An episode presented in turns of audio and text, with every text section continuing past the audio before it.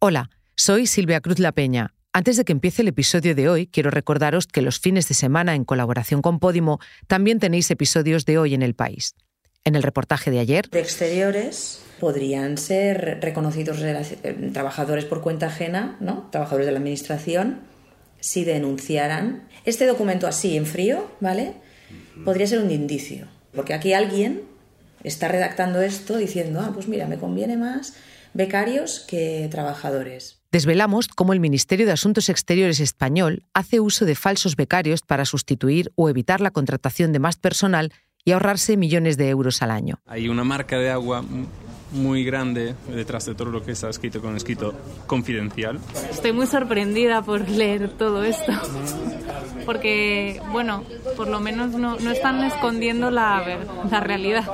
Dicen claramente que lo que estamos es supliendo funcionarios. Ahora sí, os dejo con el episodio de hoy. En las últimas semanas hemos escuchado hablar de Nagorno-Karabaj, en las montañas del Cáucaso. Es un territorio que se disputan Armenia y Azerbaiyán desde hace 30 años. Ha vivido varias guerras, éxodos y el pulso entre Occidente y Rusia. Tras el último choque, Azerbaiyán ha tomado el control y la población armenia ha huido de sus casas, muchos en condiciones precarias, para buscarse la vida antes de que llegue el invierno. Soy Ana Fuentes. Hoy en el país, 100.000 refugiados desde septiembre. ¿Qué pasa en Nagorno-Karabaj?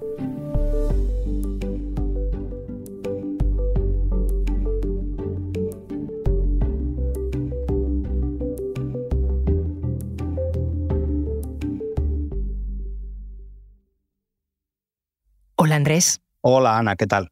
Andrés Mourenza es el corresponsal del país en Turquía, pero acaba de llegar de la frontera con un lugar del que hemos hablado mucho en los últimos días, Nagorno-Karabaj, un lugar que te confieso, Andrés, que he tenido que mirar un mapa para saber dónde estaba. Leo que es una república, que va a disolverse el año que viene, pero vamos por partes. ¿Dónde está y cómo es Nagorno-Karabaj? Bueno, el Nagorno-Karabaj está situado al sur de la región del Cáucaso, una, una región muy montañosa en, digamos, en, en el encuentro entre Asia y Europa y su nombre es una muestra de, su historia, ¿no? de esta historia tan movida que ha tenido. Es una mezcla de ruso, de turco y de persa y significa montañoso jardín negro. Y efectivamente es una zona muy fértil, muy montañosa, que está situada entre la pedregosa Armenia y el desértico sur de Azerbaiyán. Y allí es donde el, Cáucaso también, entre norte y sur, pues se, eh, digamos que se, juntan esos mundos de influencia rusa que se funde con, con Oriente Medio, con Irán, etc. De hecho, eh, bueno, en los últimos siglos es una zona que ha estado bajo dominación del imperio persa y bajo dominación del imperio ruso y siempre con gran autonomía, pues eh, la gobernaban príncipes armenios en un principio, la mayoría de la población de allí era armenia, y posteriormente también príncipes o, gobernadores azerbaiyanos, que es una etnia de esta zona que tiene una lengua que está emparentada con el turco. Y bueno, eh, por, completar esta imagen, hay que decir que los armenios son cristianos, además son orgullosamente cristianos, eh, se, reclaman el primer país del mundo que, que abrazó el cristianismo de forma oficial, y los azerbaiyanos son musulmanes. Pero es verdad también que la religión no juega un papel tan grande en este conflicto, excepto como un factor eh, subordinado a la, propia identidad nacional. Y de hecho, durante siglos, eh, las diversas religiones del Cáucaso han llegado incluso a compartir lugares de culto. Me he quedado pensando en el nombre, qué bonito, montañoso jardín negro. Así que es un territorio que está en el Cáucaso. Eh, se lo disputan desde hace 30 años dos países, Armenia y Azerbaiyán. ¿Cómo son esos países hoy? ¿Son democráticos? Bueno, ambos se, independizaron de la Unión Soviética en 1991 y desde entonces han, tratado de ir construyendo un Estado, un Estado que antes no existía, ¿no? Como de forma independiente, aunque sí existían como repúblicas de la Unión Soviética. Azerbaiyán tuvo un cierto periodo de florecimiento democrático ahí en los primeros años 90, pero debido a, las derrotas militares que sufrió entonces y al caos que, en que se vio envuelto, pues finalmente se hizo con el poder un antiguo dirigente soviético, Haidar Aliyev, con la promesa de, dar estabilidad y riqueza al país. ¿no? Y lo hizo, pero fue a costa de imponer un sistema autoritario en el que de hecho le ha sucedido su hijo, que es el actual presidente Ilham Aliyev. Armenia, en cambio, sí que ha mantenido un sistema eh, más multipartidista y más, más democrático, aunque es cierto que a partir de 1998 los, los gobernantes trataban de amañar las elecciones y, de reprimir a la oposición. Todo esto hasta que eh, hace cinco años, en 2018, hubo una revuelta contra la corrupción, una revuelta popular muy, muy amplia, que acabó con este sistema y eh, desde entonces, bueno, pues tanto la libertad de expresión como la participación democrática han mejorado mucho en Armenia.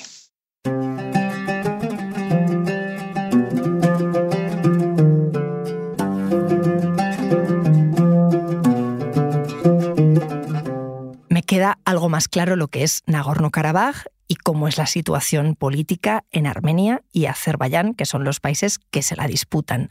¿Y cómo empieza este conflicto? Bien, en la Unión Soviética, eh, armenios, azerbaiyanos vivían puerta con puerta, incluso había muchos matrimonios mixtos, pero desde finales de los 70 y sobre todo los 80, todavía dentro de la Unión Soviética, en cada una de las repúblicas, o sea, en Armenia, en Azerbaiyán, empieza un renacimiento nacionalista con intelectuales que potenciaban una historia nacional propia, en muchos casos además contra el pueblo o la república vecina. Así que en 1988, en Nagorno-Karabaj, que era una provincia autónoma, pero dentro de Azerbaiyán, comienza a reclamar su, la voluntad de anexionarse a, Armenia, ¿no? que era otra república soviética dentro de la Unión Soviética, o sea, dentro del mismo país, pero se quería cambiar de una república a otra.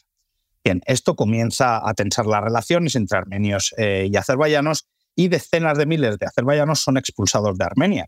Y luego en varias ciudades de Azerbaiyán se desatan eh, pogromos brutales, que son esos ataques eh, contra la población civil, contra los, los armenios que eran muy numerosos en, las ciudades de Azerbaiyán, por ejemplo en, en Bakú, la capital.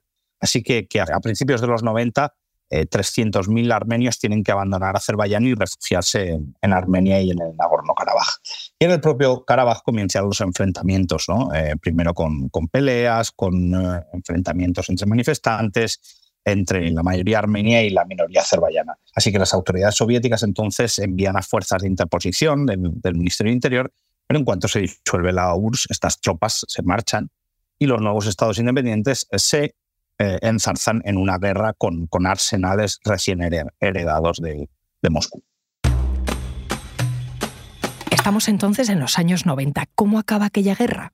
Bueno, fue una guerra cruel con numerosas masacres civiles que se extendió entre, el, entre 1991 y 1994. Murieron unas 30.000 personas y ganaron los armenios, que en ese momento estaban mucho mejor organizados que Azerbaiyán los armenios no solo se hicieron con el control del Nagorno-Karabaj, sino también de siete provincias azerbaiyanas que lo rodean, y de allí echaron a medio millón de personas eh, en un gravísimo episodio de limpieza étnica.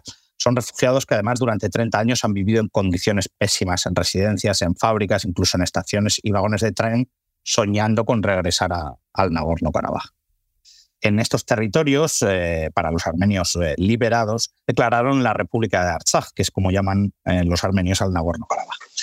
Era una república de facto, es decir, no de jure, no legal, que funcionaba con sus instituciones y gobierno propio, pero que no tenía ningún reconocimiento internacional.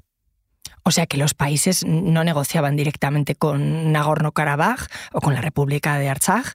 No, no. Porque no era un país. No, efectivamente, nunca negociaron con ellos los armenios del Nagorno-Karabaj que deseaban salir, por ejemplo, pues, eh, o participar en programas europeos, lo hacían con el pasaporte armenio, ah, y la propia república dependía para su suministro completamente de, de la vecina Armenia. Ajá, entonces tenemos a Armenia, que está ya en esa república autoproclamada de Nagorno-Karabaj, Azerbaiyán con muchísima población refugiada, y cómo hemos pasado de esa situación de principios de los 90 a la de ahora. Pues bien, a ver, desde 1994, eh, que es cuando se firma ese precario alto el fuego eh, para poner fin a, esa primera guerra del Nagorno-Karabaj, eh, hasta ahora han pasado muchas cosas. hay que recordar que, Bakú, la capital de Azerbaiyán, era ya la capital del petróleo a finales del, siglo XIX, pero que luego, después de la Segunda Guerra Mundial, las autoridades soviéticas dejaron de invertir en su desarrollo. Así que a finales de los 90, el nuevo Azerbaiyán independiente tenía casi todas sus reservas de hidrocarburos del mar Caspio por explotar. Y eso le ha convertido en una potencia petrolífera y gasística. Y con ese dinero se ha rearmado, fundamentalmente gracias a Turquía e Israel, que son los dos principales eh, socios estratégicos de, Azerbaiyán. Por eso en, 2020, después de décadas, eh, digamos, sin controlar todo su territorio, el gobierno de Azerbaiyán decidió lanzar una gran ofensiva militar. Eh, fueron unos combates que duraron un mes y medio provocaron 7.000 muertos en apenas esos seis semanas, pero Azerbaiyán logró reconquistar prácticamente todo el territorio que había perdido en los 90, excepto una pequeña porción del Nagorno-Karabaj. esa pequeña porción quedó bajo protección de un contingente de paz de eh, soldados rusos, unos 2.000 soldados rusos. Es que es algo que tampoco le hacía mucha gracia a Azerbaiyán, pues es un país que, siempre ha presumido, ¿no? desde su independencia, de, no haber vuelto a tener tropas rusas en su territorio, mientras que, Armenia sí, sí que seguía manteniendo una importante base militar rusa en, su territorio. O sea que no querían tutela de Moscú. Efectivamente, Moscú, eh, Azerbaiyán siempre ha buscado, o fue uno de los primeros países en buscar desligarse de, de Rusia. Ahora me sigues contando, Andrés. Enseguida volvemos.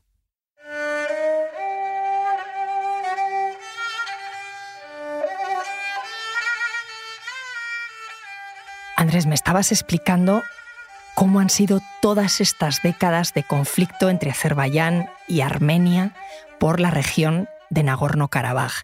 Esa reconquista de esa república autoproclamada culminó en septiembre, hace pocas semanas. ¿Cómo fue y por qué? Bien, para, entender cómo, cómo, ha sido hay que remontarse a, diciembre del año pasado. Durante, durante este último año he estado informando sobre un hecho de gravedad creciente, que era el bloqueo que había establecido Azerbaiyán en diciembre del Nagorno-Karabaj.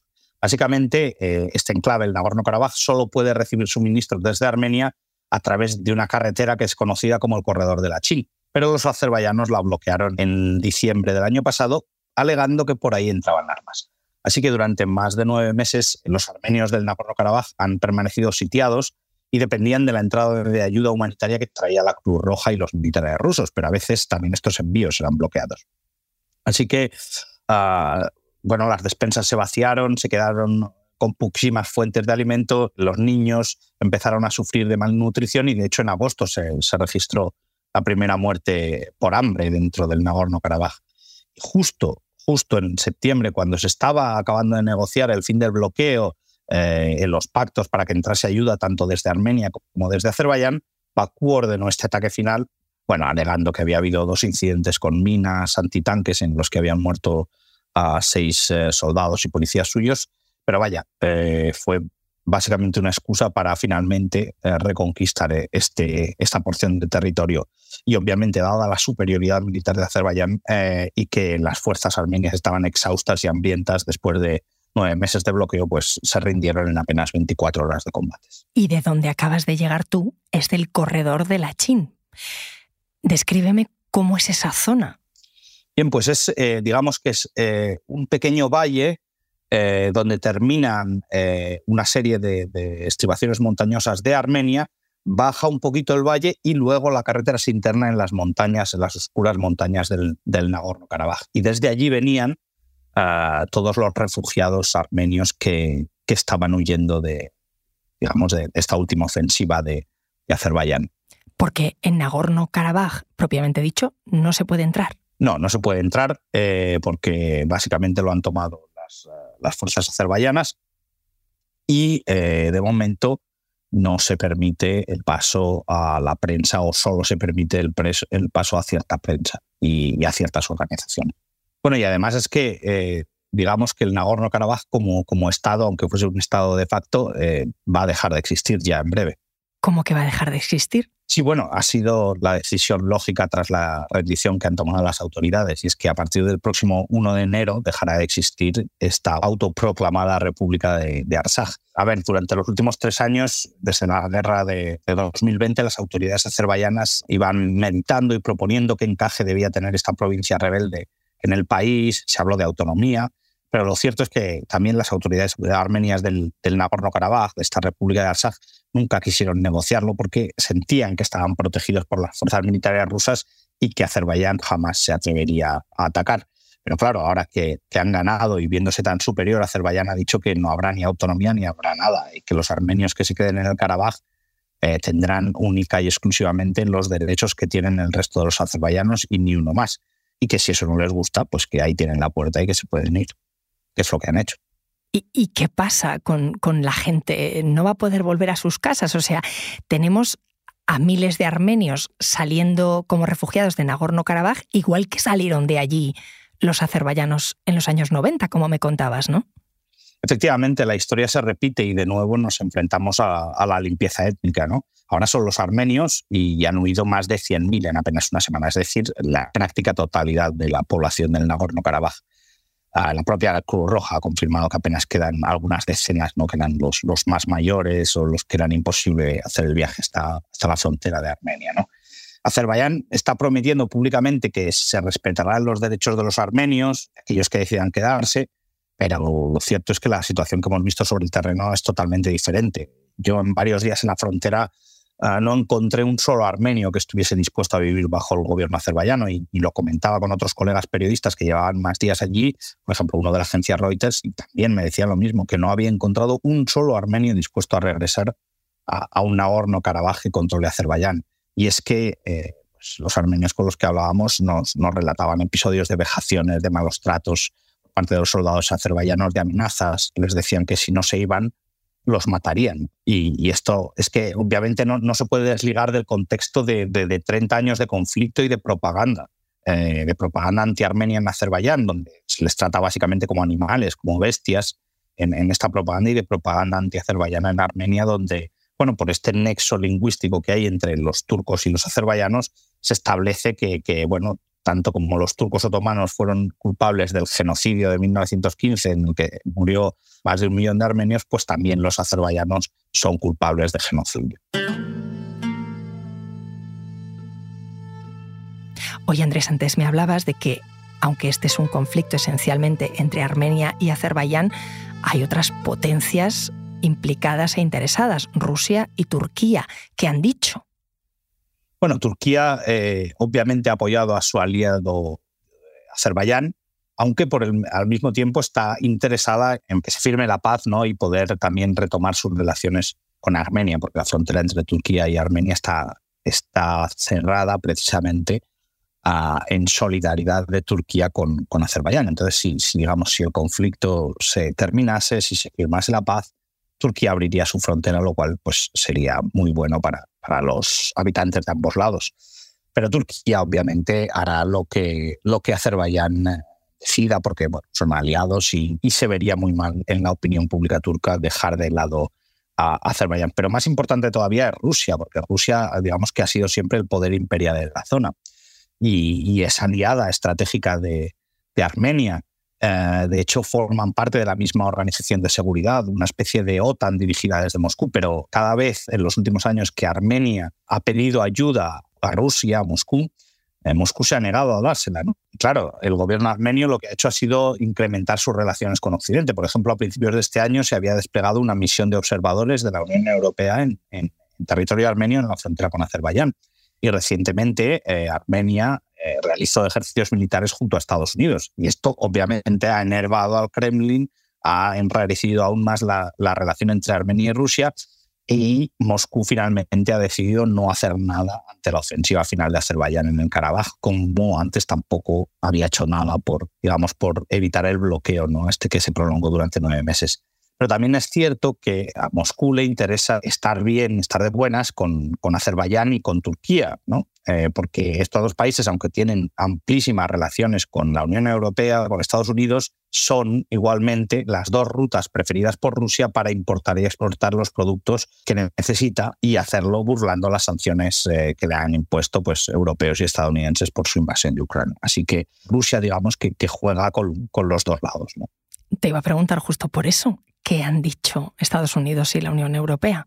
Bueno, el problema para Estados Unidos y la Unión Europea es que esta zona, el, Mar Caspio, alberga grandísimas reservas de hidrocarburos, tanto de gas como de, como de petróleo. Es imprescindible para el suministro energético de Europa en un momento en que además no cuentas o no quieres contar con los hidrocarburos rusos, ¿no? Por las, por las sanciones, por su invasión de Ucrania. ¿Qué ha pasado? Pues que Estados Unidos y la Unión Europea pues, han expresado su preocupación y poco más. Es verdad que el Parlamento Europeo ha pedido sanciones contra Azerbaiyán, pero la Comisión Europea sigue considerando que Azerbaiyán es un socio fiable para el abastecimiento de hidrocarburos y por tanto pues, son mucho más moderados. El Parlamento Europeo puede hablar, pero obviamente sus decisiones no son, no son vinculantes. Eh, dentro de Europa, tan solo Francia ha sido un poco más combativa eh, porque tiene una proporción muy importante eh, de población armenia, que además es políticamente muy, muy activa. ¿Qué puede pasar ahora? Porque me has hablado de un conflicto mm, de décadas, de refugiados, de gente muy herida, de pueblos que se detestan. ¿Cuáles son los escenarios posibles? ¿Otra guerra en el Cáucaso?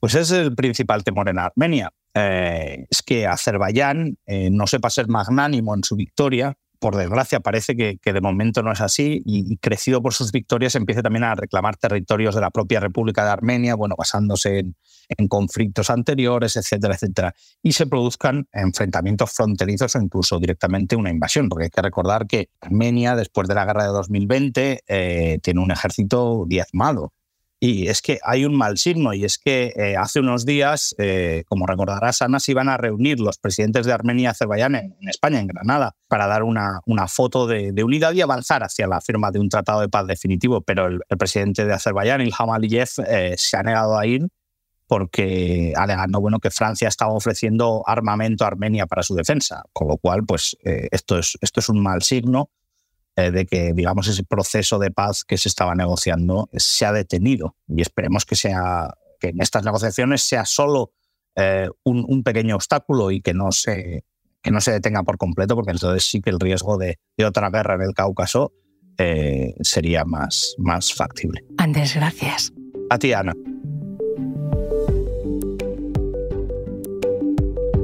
Este episodio lo ha realizado José Juan Morales.